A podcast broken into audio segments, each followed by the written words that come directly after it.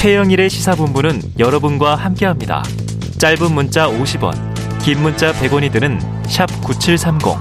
라디오 어플 콩과 유튜브는 무료로 참여하실 수 있습니다.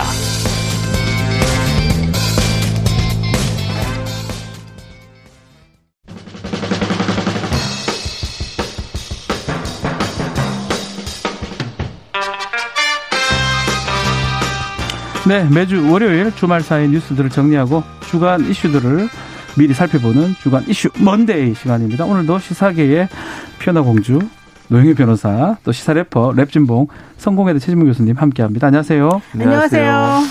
자, 잘 부탁드리겠습니다. 네.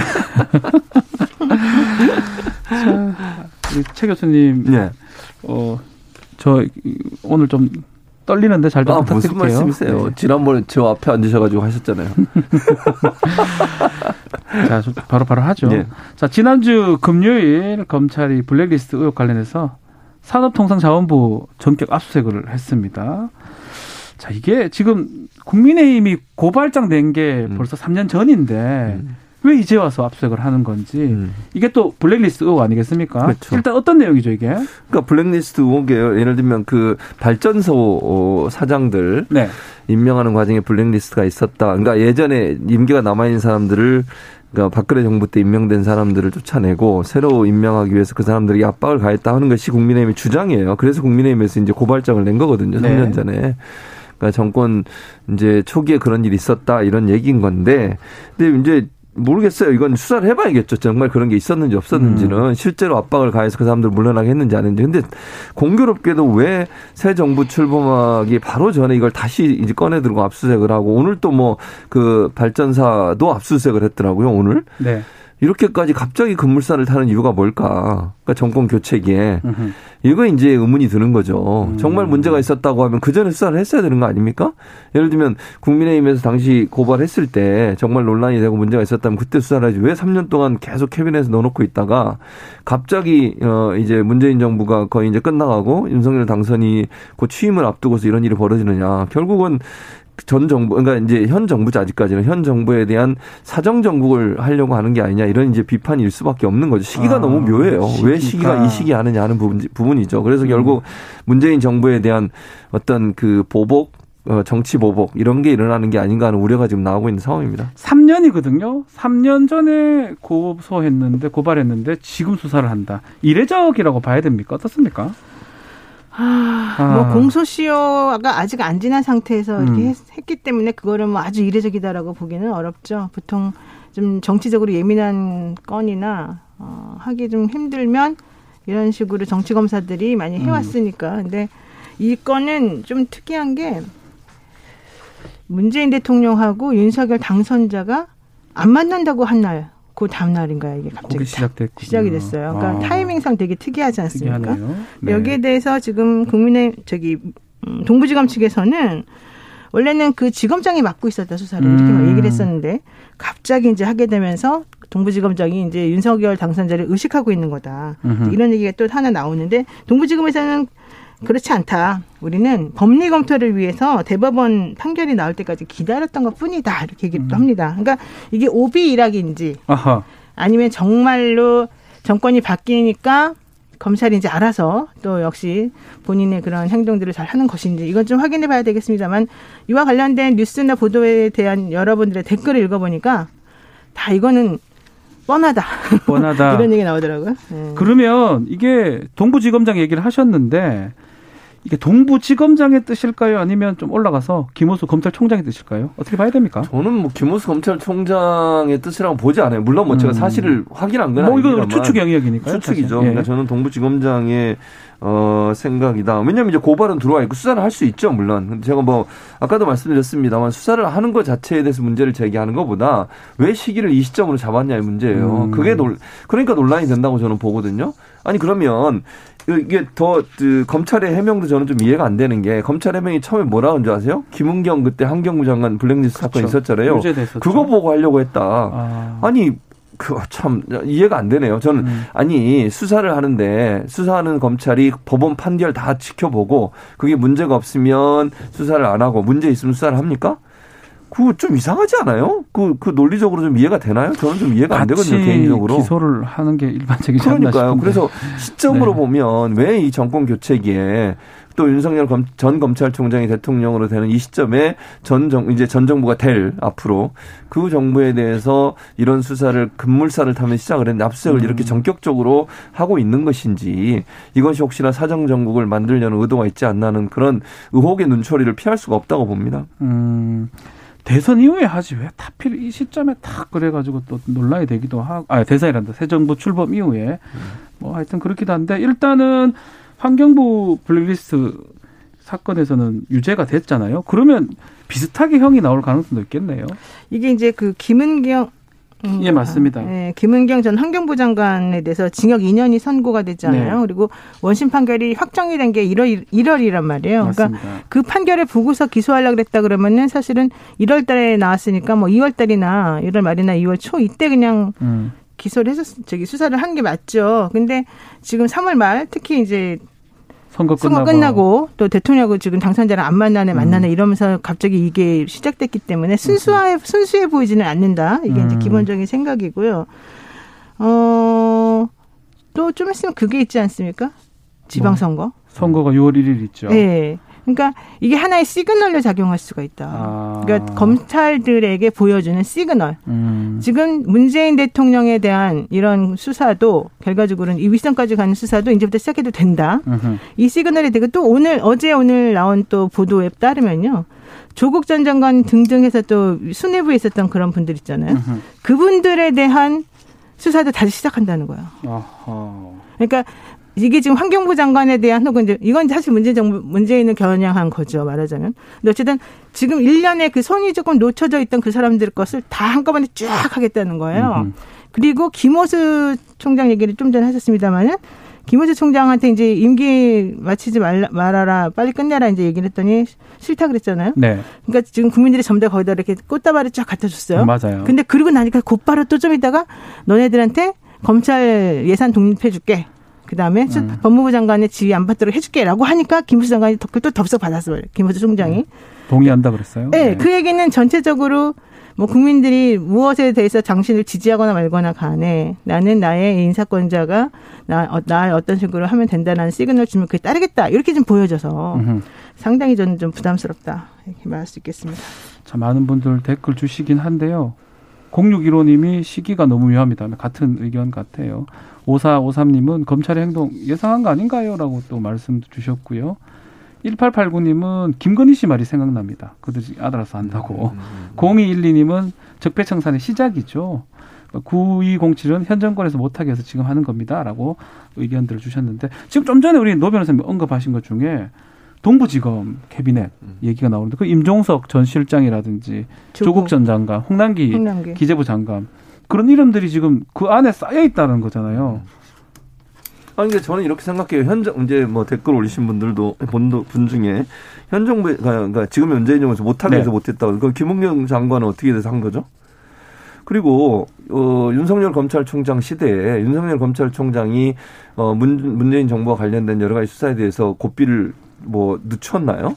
저는 음. 그렇다고 생각하지 않거든요. 여러 가지 사안에 대해서 계속 부딪히면서 조국 전 장관 사태도 그랬고 뭐 수사를 다 하셨잖아요. 특별히 음. 현 정부에서 뭘 막는다고 해서 안 하고 못 하고 그랬다고 저는 보지 않거든요. 네. 그러니까 윤석열 전 검찰총장께서 있으면서 본인이 수사하고 있는 부분들에서 본인하고 친분이 있는 분들 얘기해서 월성 원전 관련해 수사를 다 했고요. 네.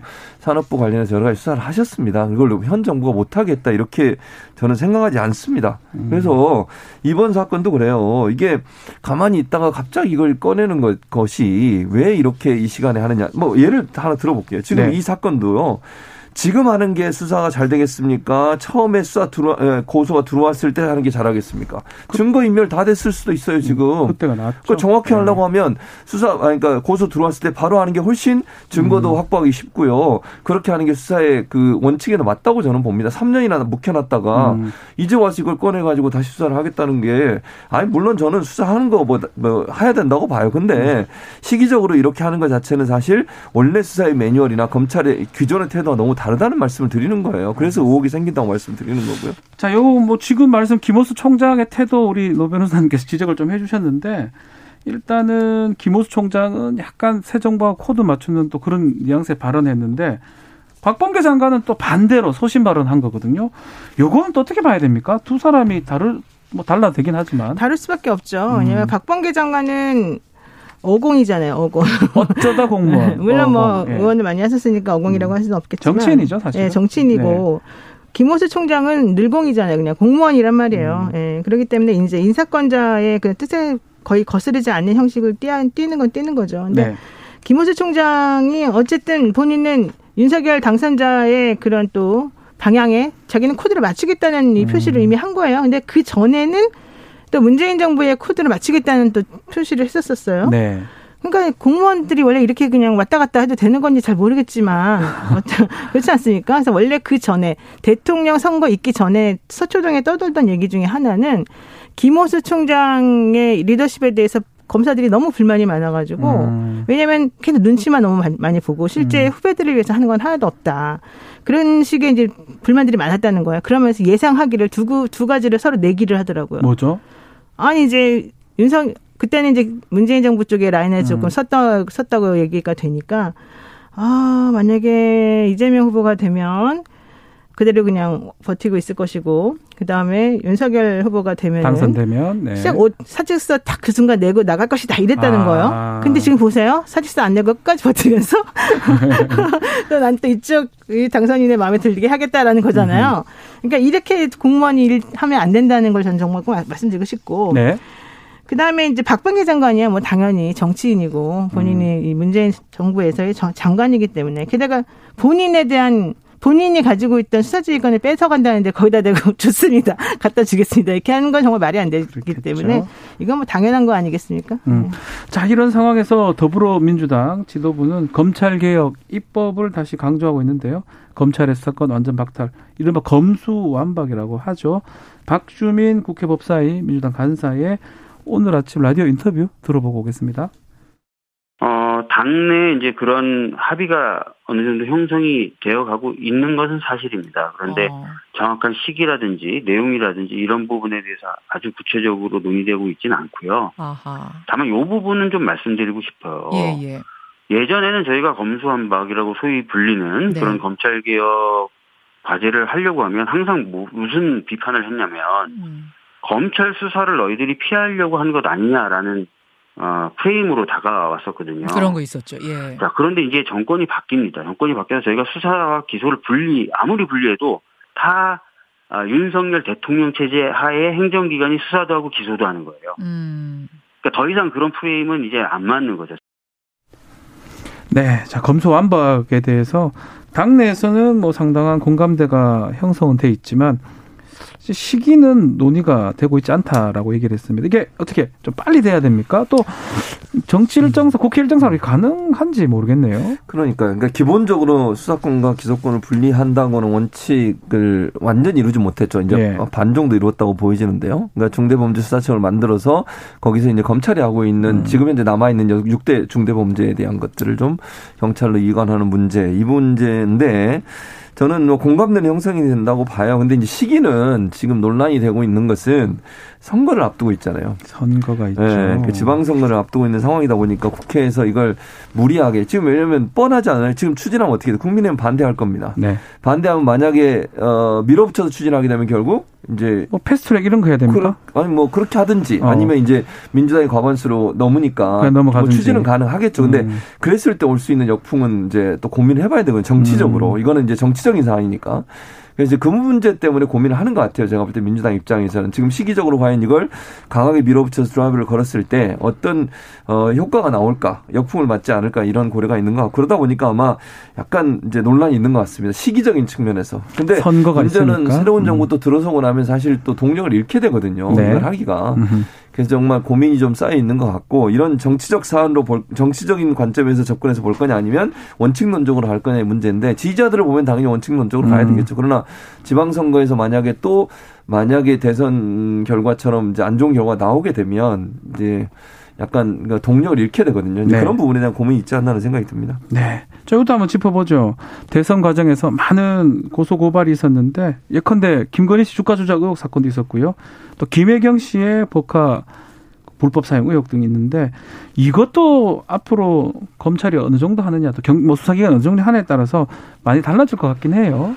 그렇죠. 그리고 이런 것들은 지금 국민적으로 매우 관심이 높은 그런 범죄, 특히 김건희 씨 주가 조작 사건은 다른 공범들이 전부 다 지금 재판 받고 있는 거 아니겠습니까? 그렇죠. 그러니까 재판부에서도 약식 기소했던 그런 검찰이 약식 기소 신청했던 것까지 전부 다 정식 재판으로 돌렸어요. 아하. 그 얘기는 주가 조작이라고 하는 것에 대해서 상당히 심각하게 지금 재판부가 보고 있다는 얘기거든요. 예. 그래서 이 김건희 씨 주가 조작 사건에 대해서는 상당히 제대로 조금 파헤쳐지는 게 좋겠다. 근데 가능하겠냐 이런 의문이 조금 있고요. 예. 김혜경 씨 법과 불법 사용 의혹 같은 경우에도 오늘 보니까는 그 5급 공무원인가요? 그때 법과 사용 음. 관련됐던 그분을 또 뭐 고발하고 이랬다 얘기가 또 네, 나와서 사무관. 그렇게 되면은 네. 같이 또 연결해서 수사를 할 수밖에 없는 음. 것 같고 음. 이 부분도 정확하게 어느 정도나 사용이 됐는지 이게 허용되는 범위 수준이었는지 아니면은 실질적으로는 정말로 개인적으로 이런 걸 취득하기 위한 것이었는지 이런 것들은 확실히 밝히는 거는 필요하다. 네, 네 그렇게 보입니다. 자, 원내대표 뽑고 또 비대위 체제로 지금 정변 민주당 본부장 특검법 발의를 했습니다. 뭐, 이, 뭐, 이른바 본인 부인 장모 본부장 윤석열 당선인 얘긴데요. 대선 당시에 민주당이 사용한 용어인데 이 특검의 뭐 필요성 또 통과 가능성 좀 짚어주시죠. 일단 저는 이 특검은 필요하다고 보여집니다. 네. 왜냐하면은 대선 과정 내내 사실 본인과 부인과 장모에 대한 여러 가지 의혹들이 많이 쏟아져 음. 나왔었는데 그걸 지금 언론에서 제대로 다뤄지지 않았었기 때문에 국민들이 매우 궁금해하고 있는 부분이란 네. 말이에요. 네. 그런데 당선됐다고 해서 이걸 그냥 넘어간다는 것은 오히려 본인들 스스로도 어 약간 좀 자존심에 스크래치가 날 수 있어요. 본인들이 떳떳하지 음. 못해 보이기 때문에 그래서 어 정말 문제가 없다라고 한다면 이것은 오히려 나, 내가 만약에 당선인이라면 음. 내가 나서서 이거 좋다 한번 니네 탈탈 털어봐라라고 해봐라. 하겠어요. 어허. 근데 이제 만약에 문제가 있거나 좀 불안하다 그러면 그렇게까지 못 하겠죠. 그래서 지금 앞으로 이제 여기에 대해서 어떤 식의 태도를 취하느냐 이걸 보고서도 조금 가림이 좀 될 수 있을 것 같은데. 네. 이제 민주당 관계 국회의원이 사실 숫자가 많으니까. 그렇죠. 예, 이거는 조금 가능성이 있어 보이는데 이게 결국 상설특검으로 가느냐, 그다음에 음. 뭐 이제 그냥 검찰로 가느냐, 뭐 여러 가지가 있는데 그냥 검찰에게 못 맡기겠다. 왜냐하면 지금 윤석열 당선인이 음. 당선되고 난 다음에 검찰에도 여러 가지 일련의 행동을 그렇죠. 보면 그런 그게 좀 공감대인 것 같아요. 자, 근데 이제 문제는 당선인이 곧 대통령이 되면 뭐 형사로 부르 현행범 아니고는 소출하기 좀 어렵잖아요. 그렇죠. 근데 특권이 있잖아요. 근데 가족은 할 수 있는 거잖아요. 음. 그러니까 부인하고 장모 부인 장모는 가능하니까 여러 가지 사안들에 대해서 얽혀 있고 지금 뭐 장모는 재판 받고 있고 그리고 부인 되시는 분도 다른 아까 뭐 노영희 변호사 말씀하셨지만 관련된 네. 분들은 지금 다 구속이 된 상태잖아요. 근데 본인만 지금 안 되고 있고 선거 막판에 계속 이 문제가 논란이 돼가지고 여러 가지 의혹들이 나온 상태예요. 그러면 그걸 그냥 뭐 이제 당선됐으니까 넘어가자 이렇게 하는 건 국민들이 과연 받아들일 수 있을지 저는 잘 음. 모르겠고요. 그래서 뭐 당선인이야 뭐 형사소출을 받지 않기 때문에 의미가 없을 수 있지만 부인이나 장모 이것도 물론 잘 될 거냐 그래서 특검을 하자는 거잖아요. 네. 검찰이 지금처럼 이렇게 권력 앞에 그냥 이런 모습 보이면 결국 특검 아니고서는 이 문제에 대한 진실을 밝히기 어렵지 않겠나 하는 생각이 들어서 특검법은 저는 뭐 추진될 거라고 봅니다. 추진될 것이다라고 네. 보시군요. 네, 자, 여기까지만 하고요. 자, KBS 일라디오 최영일의 시사본부 최진봉 교수 또 노영희 변호사와 주간 이슈 먼데이 함께 하고 있는데요. 자, 다음 주제는 자, 국민의힘의 이준석 대표 얘기입니다. 장애인 관련된 또 시위 관련해서 뭐 논란이 좀 되고 있는데 일단은 어, 전장현이죠. 전국 장애인 차별 철폐연대의 지하철 휠체어 시위에 대해서 이준석 대표가 공개적으로 문제 제기를 했어요. 여론도 제가 봤을 때는 좀 나눠지는 모양새인데 이거 우리 최진모 교수님 어떻게 보십니까? 어, 이제 그 저는 그 이준석 대표가 갈라치기를 잘 사용하는 것 같아요. 그러니까 좋은 음. 의미로 제가 말씀드린 거 아니에요. 남녀 성별 갈라치기 20대 남성, 20대 네. 여성과 지금 이것도 마찬가지예요. 장애인 지금 차별 철폐 연대와 일반 시민 이렇게 갈라치게 하는 거거든요. 음. 이걸 통해서 정치적으로 이해관계가 맞아떨어서 본인한테 유리한 환경을 만들겠다는 거로 보여져요. 아 보여진다. 그러니까 제 말은 예. 일반 시민들의 불편함 분명히 있죠. 특히 출퇴근 시간에 이제 이분들 장애인분들이 여러 가지 시위하면 불편함이 있습니다. 네. 많은 저는 개인적으로 저도 이제 그 상황과도 몇번 처한 적이 있는데 아 장 그 갔다가 지하철 어, 예, 갔다가 그 예. 시위하실 때 예. 대부분의 지하철 이용객들 아무 얘기 안 하고 기다리세요. 음. 시간이 좀 늦어져도 음흠. 대부분의 분들은 물론 뭐 한두 번 얘기하신 분도 있긴 합니다만. 근데 그걸 가지고서 이걸 이슈화 해가지고 이렇게 갈라치기 하는 것이 과연 바람직한가 저는 모르겠습니다. 네. 정치적으로 본인한테 유리한 지형을 만들어내기 위해서 예를 들면 마음속에 그런 마음이 있다고 말 못하는 사람들 입장에서는 또 지지하는 분도 있을 수 있겠죠. 그런 분들이 예를 들면 이준석 대표나 국민의힘을 지지할 수도 있겠죠. 근데 과연 그것이 우리 사회가 바람직한 방향으로 가는데 도움이 될 거냐의 문제예요. 정치는 음. 우리 사회를 좀 더 밝은 방향으로 이끌어가는 게 정치 아닙니까? 우리 사회 어두운 부분이나 소외된 계층에 대해서 뭔가 관심을 갖는 게 정치 아닌가요? 우리 사회가 함께 더불어 사는 사회로 가도록 만드는 게 정치 아닌가요? 우리 사회가 차별 없이 갈라치기 없이 하나 되고 하는 게 정치 아닌가요? 음. 이런 방법으로 자기의 정치적 이익을 획득하려는 이준석 대표의 태도 저는 도저히 이해가 안 되고요. 도저히? 이런 방식으로 자기의 이익을 챙겨가지고 대체 뭘 하겠다는 건지 정말 답답합니다, 솔직히. 또 뭐 시민 불편의 정도가 도가 지나쳤다. 또 그런 얘기도 하긴 하거든요. 그런 뭐 의견도 있긴 해요. 자, 알겠습니다. 자, 이준석 대표가 장애인의 이동권 투쟁이 수백만 아침을 볼모로 잡고 있다. 이 부조리에 대해서 적극 개입해야 한다. 이렇게 목소리를 높였는데요. 들어보시겠습니다. 저는 정치인들이 이것에 대해 가지고 장애인 문제에 대해서 보통 개입하는 것을 굉장히 두려워하거든요. 네. 장애인을 절대 약자로 보는 국민들이 많기 때문에 그런데 4호선 타고 출퇴근하는 4호선이면 노원, 도봉, 강북 뭐 이렇게 출퇴근하는 분들인데 이 4호선 타고 출퇴근하는 서울 시민들이 그러면은 뭐 강자입니까? 이치에 맞지 않는 것이 네. 이동권에 대한 시위도 지금 딱히 아니게 됐습니다. 네. 그런 상황 속에서 서울 지하철 어, 이용하는 시민들을 볼모로 삼는 거는 막아야 된다고 생각합니다. 네. 자, 지금 보면 하, 이런 비슷한 글을 한 SNS에 수차례 아홉 번 썼던 것 같아요. 네. 이렇게 강경하게 이렇게 얘기할 필요가 있나요, 꼭? 저는 좀 이해가 안 가는 게 물론 본인의 지역구이기 때문에 더 강하게 월, 월계 그 뭐, 네, 노원 노원이죠 네, 노원 그랬던 네. 것 같은데 그렇게 따지면 전광훈 목사가 그렇게 여러 가지 편법을 동원해서 이 코로나 시대에 수천 막 모아놓고서 어 여러 가지 이 법 위반하고 행동하고 사람들 힘들게 하고 이랬던 것에 대해서는 또 한마디도 한 적이 없거든요. 네. 장애인들이 장애인의 이용권을 달라 이동할 수 있는 권리를 좀 행사할 수 있게끔 제대로 노력해 달라 국가가 이건 너무 지극히 당연한 것이고 장애인들이 아무리 외쳐도 그걸 해주지 않기 때문에 지금 이거를 계속 하는 거잖아요. 그분들은 뭐 그렇죠. 뭐 편하겠습니까? 그러면 한 당에 특히 거대 이제 이 여기도 백석이 넘으니까요. 그렇죠. 좀 있으면 여당 될 거잖아요. 이 여당의 당 대표라면 이런 식으로 접근하거나 이런 식으로 정말 지나가던 그냥 일반 국민이 아니 나 불편해 죽겠는데 쟤네 왜 저래? 이런 식의 말하는 것하고 같은 방식으로 하는 건 매우 저는 부적절하다. 그래서 당 대표로서 좀 거시적으로 생각해서 이분들을 위해서 어떻게 해결해 줄 것인가 근본적인 해결책을 내놓는 것을 먼저 해야 되는 게 아니냐. 자기 불편하다 이거 지금 먼저 얘기하는 게 당대표로서 할 일인가 생각합니다. 예, 뭐 댓글에는 뭐 지금 또 출퇴근 시간 많이 불편하다라는 글들도 있긴 한데요. 자. 그러니까 불편하니까 음. 불편하지 않게끔 미리 해줘야죠. 이게 지금 오래됐어요. 음. 어제 오늘 일이 아니에요. 그러면은 그냥 장애인들이 그렇게 하면은 아 좀만 놔두면은 일반 시민들이 쟤네 욕할 거니까 냅둬야지 이런다고요. 그리고 정말 오죽했으면은 이 서울 지하철 공사에서 가짜 뉴스까지 퍼뜨렸겠습니까? 네, 그 가짜 뉴스 한번 소개 좀 해주실까요? 뭐 이 얘기죠. 할머니 임종 지켜야 한다.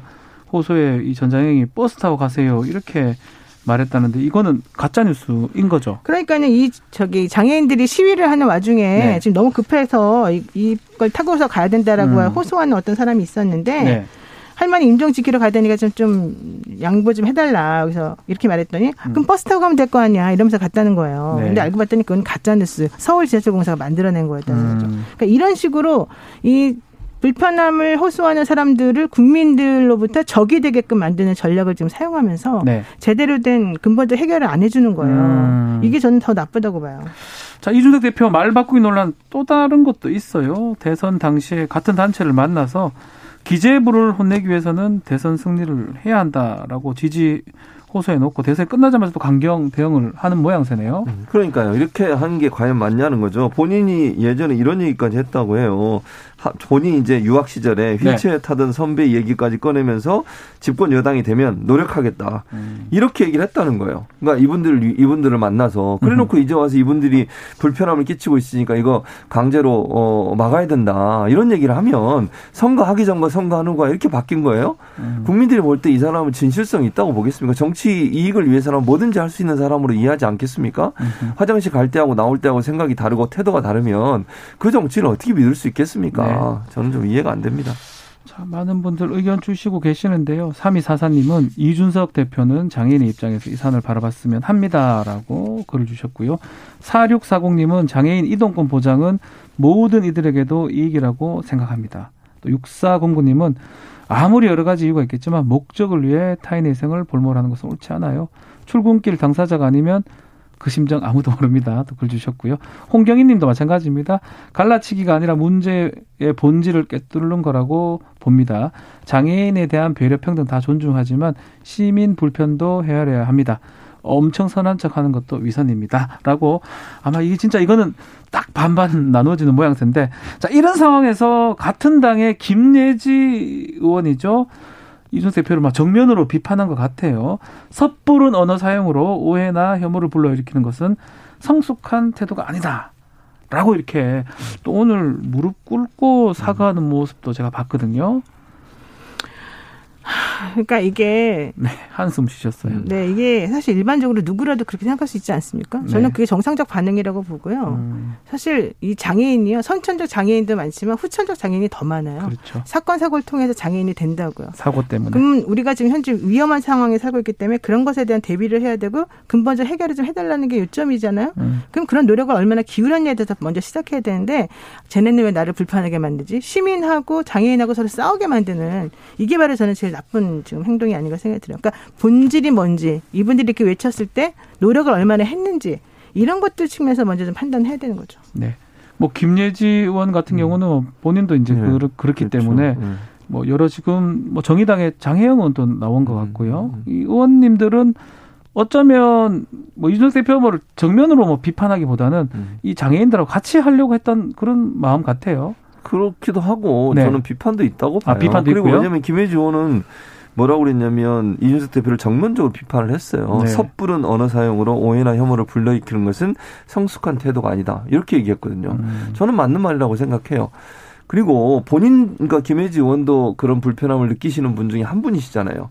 그러면 그러니까 아까 노영희 변호사 잠깐 얘기했는데 저는 이렇게 얘기하고 물론 이것 때문에 피해를 당하시고 불편함을 느끼시는 분 있을 거라고 생각. 근데 반대로 생각 본인이 만약 그 상황이라면 본인의 가족 중에 한 사람이 만약에 그 상황이라면 그런 얘기 할 수 있을까요? 음. 저는요, 진짜 묻고 싶어요. 그러니까 무슨 선한 척 한다고 말씀하시는데 뭐 좋습니다. 그렇게 비판하실 수 있죠. 근데 저는요, 본인이 만약 그 입장이라면 과연 그렇게 얘기할 수 있을까?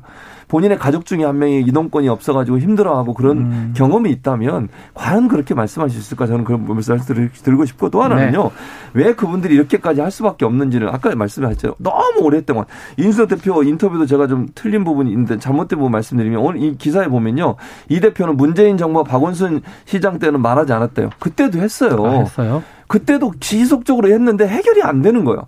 그러니까 음. 마지막으로 결국 시민들한테 우리 고통 좀 알아주세요라고 호소하는 방식이 이 방식이에요. 음. 음. 아무도 얘기를 안 듣잖아요. 그러면 정말 우리가 우리 사회가 또 정치인들이 이 이렇게 행동하기 전에 이분들이 했던 말을 들어줬으면 이런 문제까지 안 오잖아요. 네. 이분들이 아무도 자기 소리 안 들어주니까 어쩔 수 없이 시민 불편이 있는 줄 알면서도 우리 얘기 좀 들어달라고 너무 답답해서 할 수 있는 음. 방법이 그것밖에 없어서 하는 거잖아요.